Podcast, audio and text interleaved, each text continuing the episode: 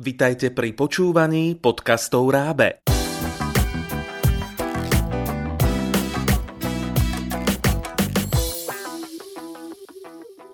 V tomto podcaste vás naučíme porozumieť príbehu v cudzom jazyku. Dnes bude venovaný všetkým pokročilým v anglickom jazyku. Najprv vám priblížime obsah knihy Trh márností ACD v Slovenčine. Náš príbeh sa začína pred bránami Akadémie pre mladé dámy pani Pinkertoncovej Chickswick Mall v Londýne. Veľký rodinný koč čaká na dve mladé dámy, Améliu Sedliovú a Becky Sharpovú. Vanity Fair Trh márností bol napísaný pred 200 rokmi. No napriek tomu ide o moderný príbeh, ktorý zobrazuje univerzálnu pravdu o tom, čo znamená byť človekom s všetkými krásami i nedokonalosťami. Príbeh je plný nezabudnutelných postav, ktoré vás budú sprevádzať na fascinujúcej ceste naprieč začiatkom 19. storočia. Teraz si vypočujte prvú kapitolu knihy v originálnom anglickom jazyku.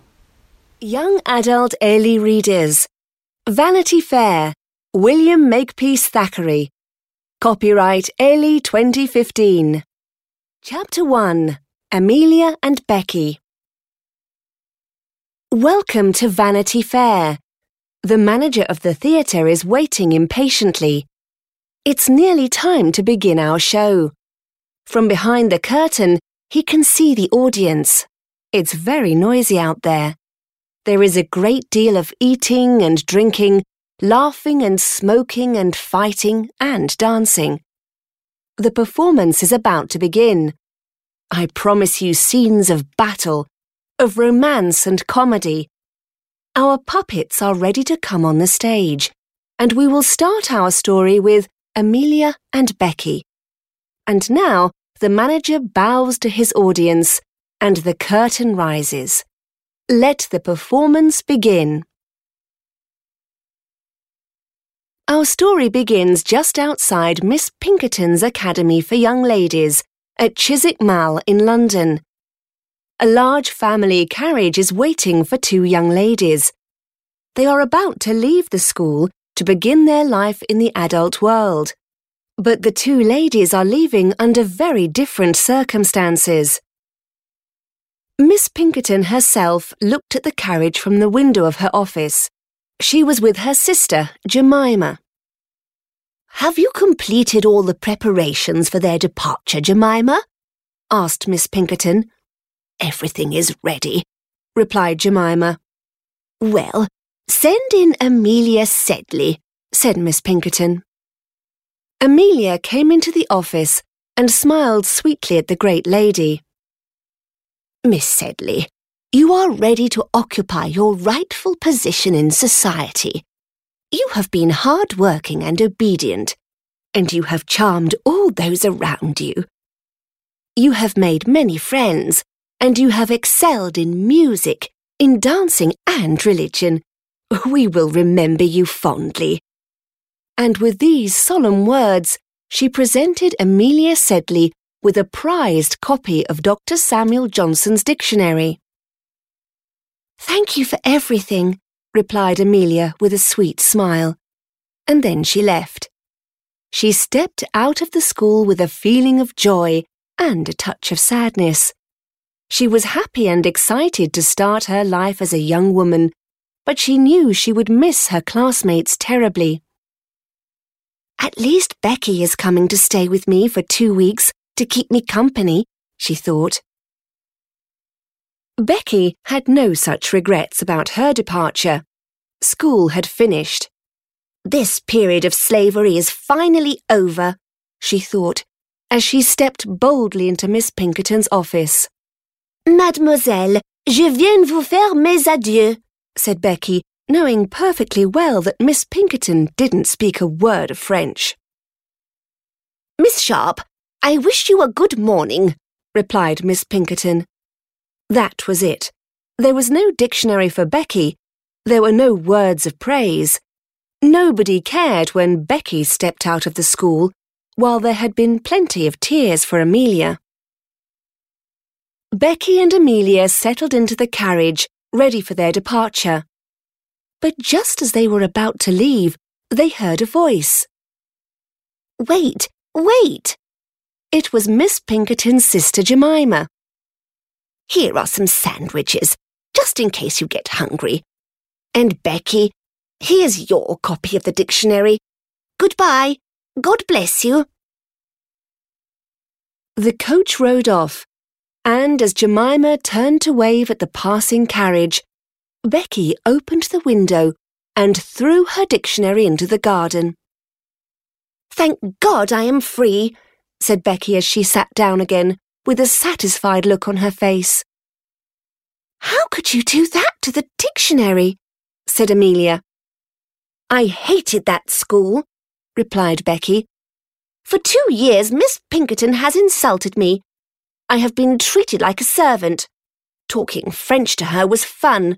She was too proud to admit that she does not know a word of French. So, vive la France! Vive Bonaparte! Becky, how can you say such a thing? Have you forgotten that we are at war with France? I do not care about the war. I have just won my own little war against Pinkerton. I am no angel, you know. And indeed she wasn't. Becky's parents had both died.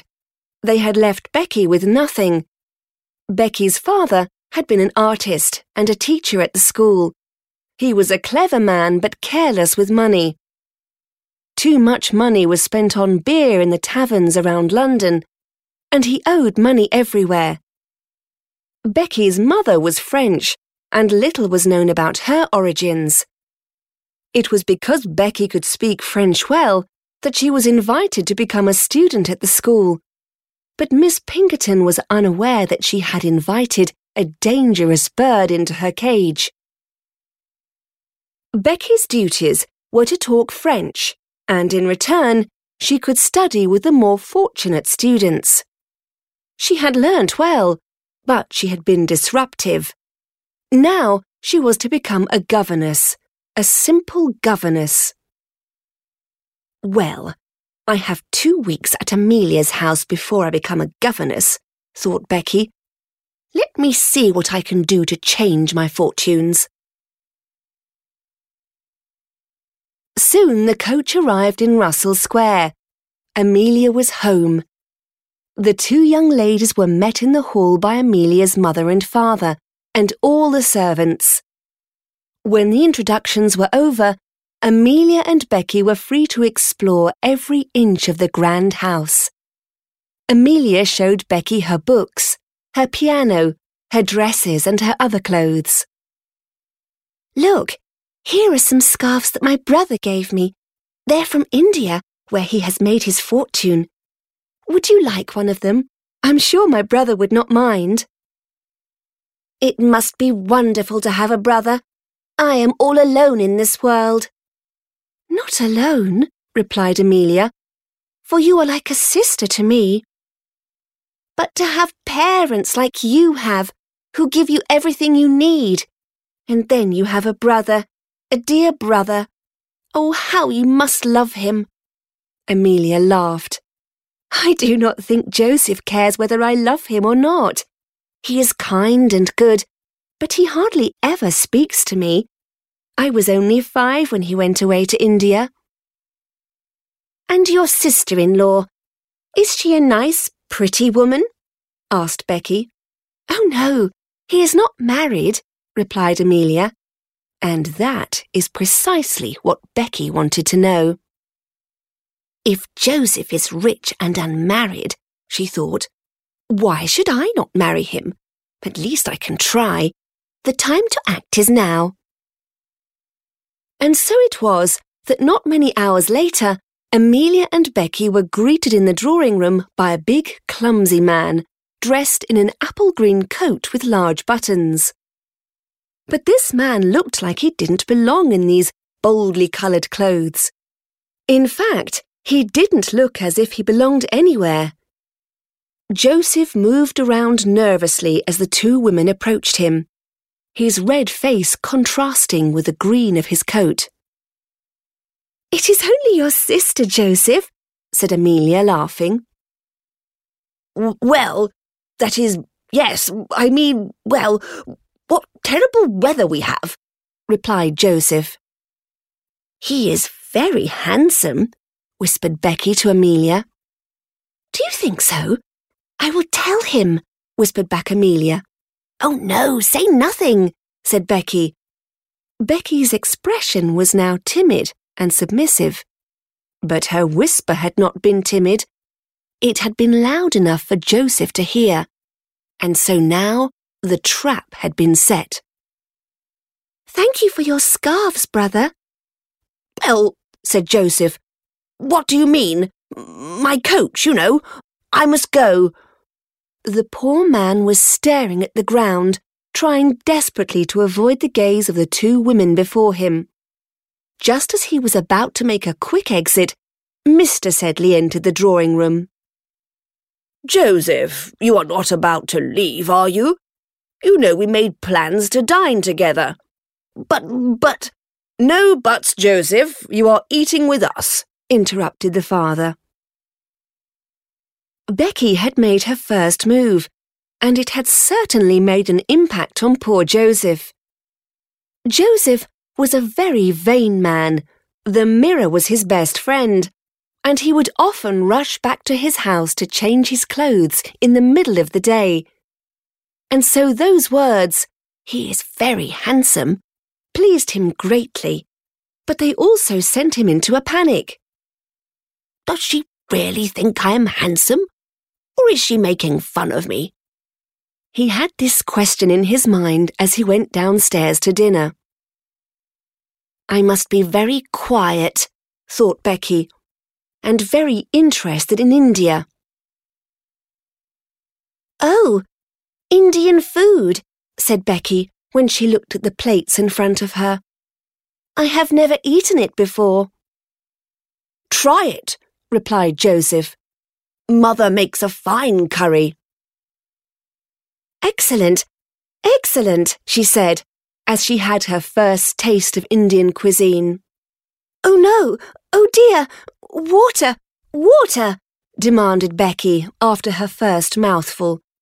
It was hot, it was spicy, and it was like nothing she had ever tasted before. Ha ha ha! laughed Joseph childishly. I, I am sorry, she said, when she had recovered sufficiently. I should have been more careful. Becky made every effort to regain control of the situation.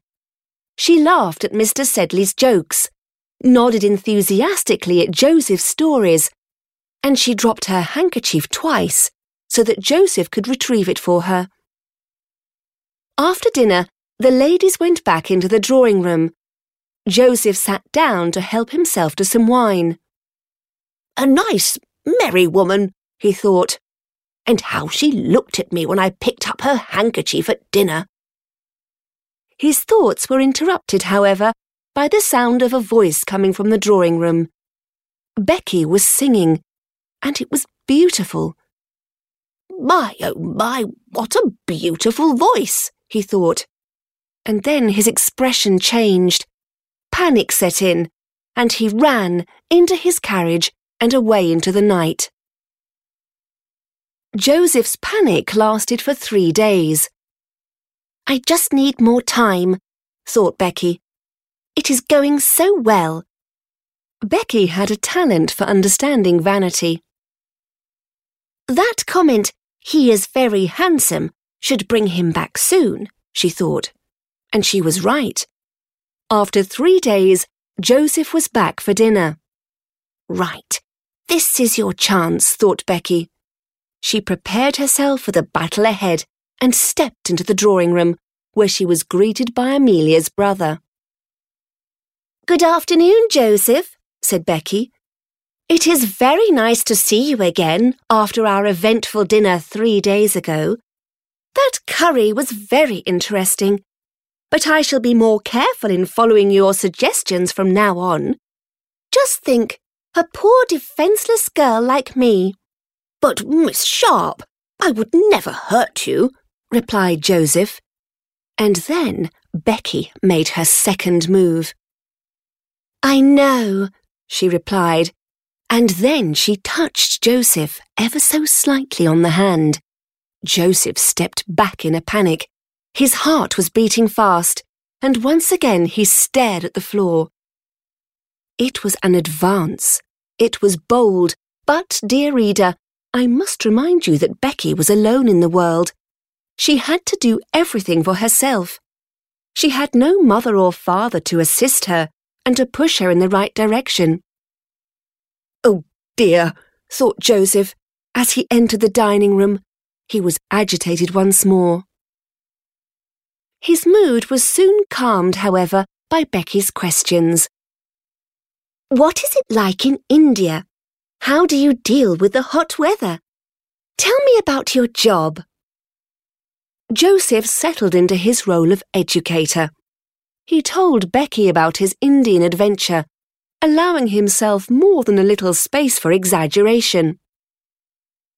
Amelia wanted to bring Becky and her brother together. It was true that Becky didn't have a mother, but maybe she could push things in the right direction. When I was a girl at school, said Amelia, Joseph promised me that he would take me to dinner at the Vauxhall Gardens. Now that Becky is with us, it would be just the perfect moment to honour that promise. Why not go tomorrow? suggested Amelia's father. After a glass or two of champagne, Joseph had sufficient courage to agree to take the ladies to the Vauxhall Gardens the next evening. But there must be a gentleman for Amelia as well, said Amelia's father. What about George Osborne? I am sure he would be happy to come. And now it was Amelia's turn to blush, for George had always had a special place in her heart. Amelia had been engaged to George since they were children. Now that Amelia had left school and George was a captain in the army, why shouldn't Amelia enjoy some romance as well? That night, Becky couldn't sleep. Will he come tomorrow or not? Was the question she had in her head. Becky's question was answered at around lunchtime the next day. Joseph arrived. He had never come to Russell Square so early. George Osborne arrived early as well and was already in the house. Joseph stepped into the drawing room to meet Becky with an enormous bunch of flowers, fresh from Covent Garden. Oh, what beautiful flowers, said Becky. I must finish making a scarf. Will you help me? And so, Joseph Sedley of the East India Company sat opposite the young lady. His arms were stretched out and were bound in a web of green wool. While Becky worked, Joseph was lost in his own thoughts. I shall propose tonight at the Vauxhall Club, is what he said to himself. Time passed quickly, and soon Becky, Amelia, Joseph, and George were ready to go to the Vauxhall. But wait, I see another person sitting with them in the drawing room. His name is Dobbin. When George Osborne had arrived that afternoon, he said to the ladies, I have asked Captain Dobbin to come with us to Vauxhall. I hope you do not mind. And so it was that when Amelia came down the stairs into the drawing room in a white dress, ready for her evening, and full of expectation, she was met by a tall, clumsy gentleman with large hands and feet. He had arrived with a timid knock at the door so quiet that the ladies upstairs could hardly hear it. When Dobbin saw Amelia's sweet face, it went straight into his heart and stayed there. While bowing clumsily, Dobbin thought, Well, is it possible that you are the little girl I met so long ago, who George has said he will marry? Well, what a prize George has got. Dobbin and George had been friends since school. He was always by George's side in times of trouble. Good, dependable Dobbin. Over time, George didn't even seem to mind that Dobbin's father was only a merchant. Money was money after all. There is not a better officer in the army than Dobbin, said George with some certainty. But Amelia thought that there was a better officer. In her little heart, she thought that in His Majesty's army, or in the whole world, there never was such a face or such a hero as George. Everyone thought that Joseph would propose to Becky at the Vauxhall. Fortune seemed to be smiling on her. All I want is a proposal, she thought. How I wish I had a mother. She could manage all this business in ten minutes. Inšpirovali sme vás, aby ste si prečítali celý príbeh? U nás môžete, a dokonca v originálnom jazyku – ako ho napísal dobre známy William Makepeace Thackeray. Výhodou je, že kniha obsahuje aj audio CD s prerozprávaným príbehom. S pomocou tejto cudzojazyčnej knihy sa môžete zlepšiť v používaní slovies. Prítomné, predprítomné, minulé, ale aj časov, predminulé časy, budúci čas použitím will a going to, frázové slovesa, modálne slovesa, could, could have, should, should have, will, shall, would, would have, might, might have, must, must have, must not, need not. Túto cudzojazyčnú knihu spolu s CD a ďalšie iné, až 200 cudzojazyčných kníh v šiestich jazykoch nájdete na www.rab.com www.sk.